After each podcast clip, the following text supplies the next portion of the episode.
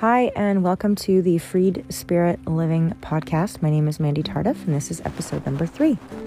This episode is all about sisterhood and the beautiful, beautiful healing and nurturing that comes with living with other women. And I'm going to be sharing my journey in what is, um, I would say, my healing in my own self as a woman, and then also my healing when it comes to relating to other women, and how now, currently, I am living in a home with, gosh, I think at this point there's nine other women, and we are just, we're literally always talking about how grateful we are to have this season in our life where none of us re- knew each other before we moved here. We all came here for various reasons to this home, which is a meditation center that has two floors that house people and they each have their own separate room. And then the top floor is where the general public can come and um, take meditation classes, yoga classes, and, and things like that. So each of us found this place, you know, differently. Our reasons for coming here were were different, but the common thread with every woman that lives here is that they were all coming here to seek some kind of healing. Usually it was because of some kind of a past relationship. And now, you know, we're ranging we're ranging in ages from like in our 20s to 30s to 40s to 50s to 60s. And we're all best friends. We're all we're a family. And it's so healing and so beautiful. And I think also it's like so rare, unfortunately. But I believe, and I'm also seeing this, that this is where we're heading. We're heading into tribal living. We're heading into um, no longer are we going to be living in these little studios by ourselves, paying a lot of rent, and then just coming home and being alone um, we're going to be living with other people and sharing, you know, sharing food, sharing our joys, sharing our sorrows, sharing resources. It's just, it's really phenomenal. And there was a time in my life where I would have told you that I didn't want that. I wouldn't be able to handle that, you know, that many personalities, that many people, that many potential conversations in a day, that many relationships to be able to show up and be dealing with this many people in a house and what comes with living with people, you know, in a home where you, you know, you you need to be uh, honest. You need to have conversation sometimes if, you know, somebody's leaving their clothes on the floor or something. So we have meetings and we talk about these things. We all generally really care about each other. And the common thread is just love. It's not that any of us have to belong to any kind of religious, you know, um, any kind of a religion or any kind of a group. It's just that we are all here um, dwelling and wanting to grow individually, wanting to grow collectively, and truly care about one another. And it's really amazing to see how all of our individual stories can help one another, you know, because of our various ages and the experiences that we've had um, sometimes an older woman that's gone through a divorce or gone through a breakup um, is able to just, you know, sit there and relate to and and validate the feelings of a younger woman who's currently going through some relationship problems. And and we can all just hold the space for each other. And I love how we we all have different gifts, we all have different strengths, we're all like some of us really love to cook, some of us love to bake, some of us, like myself, could care less about cooking. Um, I provide the group with laughter and joy and excitement and silliness and a lot of art, art classes, creativity. Um, whereas another one of us um, offers, you know, stability and structure and kind of being the mama bear and nurturing. And another one of us loves to bake and just cooking things all the time and sharing that. And if one of us runs out of eggs, we can ask the other one if they have an extra egg. Or if we run out of quarters because we need to do our laundry, we can knock on our neighbors next door and, and ask for a quarter. It truly is just such a remarkable um, living environment that we have that it, I just feel so so blessed. I didn't know that this was what this was going to be when I moved in here.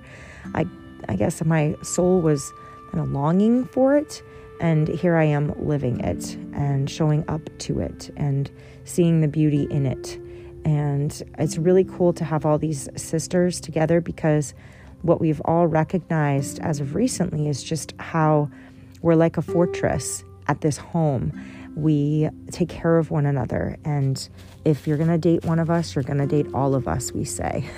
and we, you know, we, we don't tell each other what to do, we don't micromanage, but we definitely really care about one another. So if one of us is going through a hard time and, um, you know, maybe we are all recognizing that perhaps this person um, would be better off maybe not dating that person. We're not going to tell them what to do. We know that everybody has their own journey, but we might, you know, say, hey, we, we care about you. We want to talk to you. And it's just such a beautiful place to come to. You know, life can be really difficult. Maybe, you know, you have a job or that you don't necessarily love and when you come home it's not comfortable where you're where you're home either and there's just something so precious about being able to come home to a space that's quiet and calm and peaceful. And it's not like it's quiet and calm and peaceful here all the time. No way. Just because it's a meditation center does not mean that we're spending all of our time meditating. It's quite the contrary. Um, we have so much fun. We're constantly having potlucks and parties and i'm throwing paint and sip parties and art lessons and there's there's just so much laughter and joy. Our Christmas party was so beautiful and we all have our own friends. Um, and you know, some of us have boyfriends and they have friends and what's happened is is that our friends have become friends with their friends and their boyfriends' friends have become friends with other boyfriends' friends and we've just expanded our family and expanded our group and we all just get along. It's it's wonderful. It really is. It's a forgiving group. It's a patient group. It's also a very just group. It's also a group where you're going to hear the truth.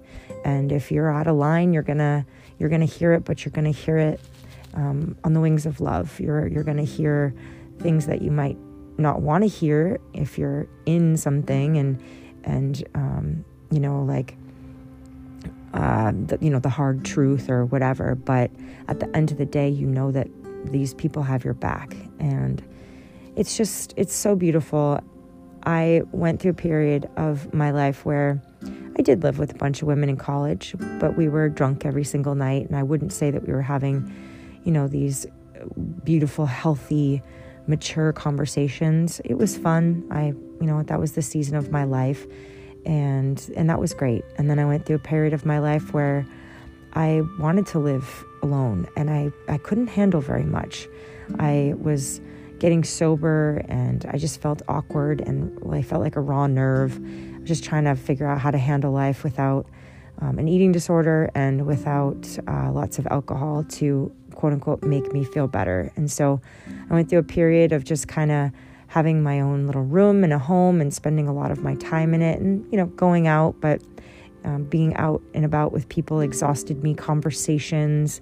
Um, just trying to figure out my emotions, trying to figure out my feelings, just constantly second guessing myself, being very much in my head. I could, I couldn't handle much. It was just enough to just come home and just be like, oh my god, like I just sift and sort through like what just happened, who am I, what am I, like um, but slowly but surely, you know, over the years, I have cultivated a good sense of my own self and being able to articulate how I feel and and to know what I feel and and to be able to own my voice and you know it's a work in progress for sure and that makes me better equipped to be able to be in a household of of varying personalities um, and I'm I'm just grateful I can handle a lot more these days and still stay for the most part pretty grounded and centered and of course I have my days where I get really emotional but I have all these sisters that I can cry on their shoulder and love them and we have so much fun. Majority of us don't drink and we still go out and we have fun as though we were on some acid. I've never done acid, but um, we just we have a blast. I'm a singer in a band right now, and all of my my roommates come and support me and dance, and they love us, and it's just beautiful. So if it's something that's been on your heart and you're longing for some kind of, you know, ohana, they call it an ohana here in Hawaii, some kind of a family, some kind of a tribe, just sisterhood or brotherhood, maybe it's what you're looking for. Um, just, just a beautiful womb to rest your head on and and heal. Um, I I do believe that if that's something that you're longing for and something that you can see in your mind's eye, you can call it in. Um, and right now, maybe just what it is is a desire building up in your belly and your gut and your heart. Um, and then just put it out there, put it out there into the universe and let that ache.